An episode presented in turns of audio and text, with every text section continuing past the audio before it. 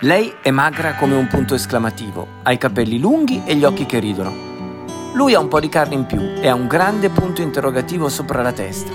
Si innamorerà mai di me? Sono in un bar, uno qualunque, anche se per lui ogni volta con lei è come stare in paradiso. Lui dice, sai che so leggere i fondi del caffè? Lei sorride. Lui continua, posso indovinare il futuro, sai? Lei sorride ancora più forte e poi dice, non ci serve il futuro. Basta il presente, non credi? Se un passante si fosse trovato da quelle parti, avesse voltato lo sguardo verso di loro, avrebbe visto un ragazzo e una ragazza davanti a due tazzine di caffè. Nessuno pensava a domani, nessuno pensava a niente. Esisteva solo quello che vedevano.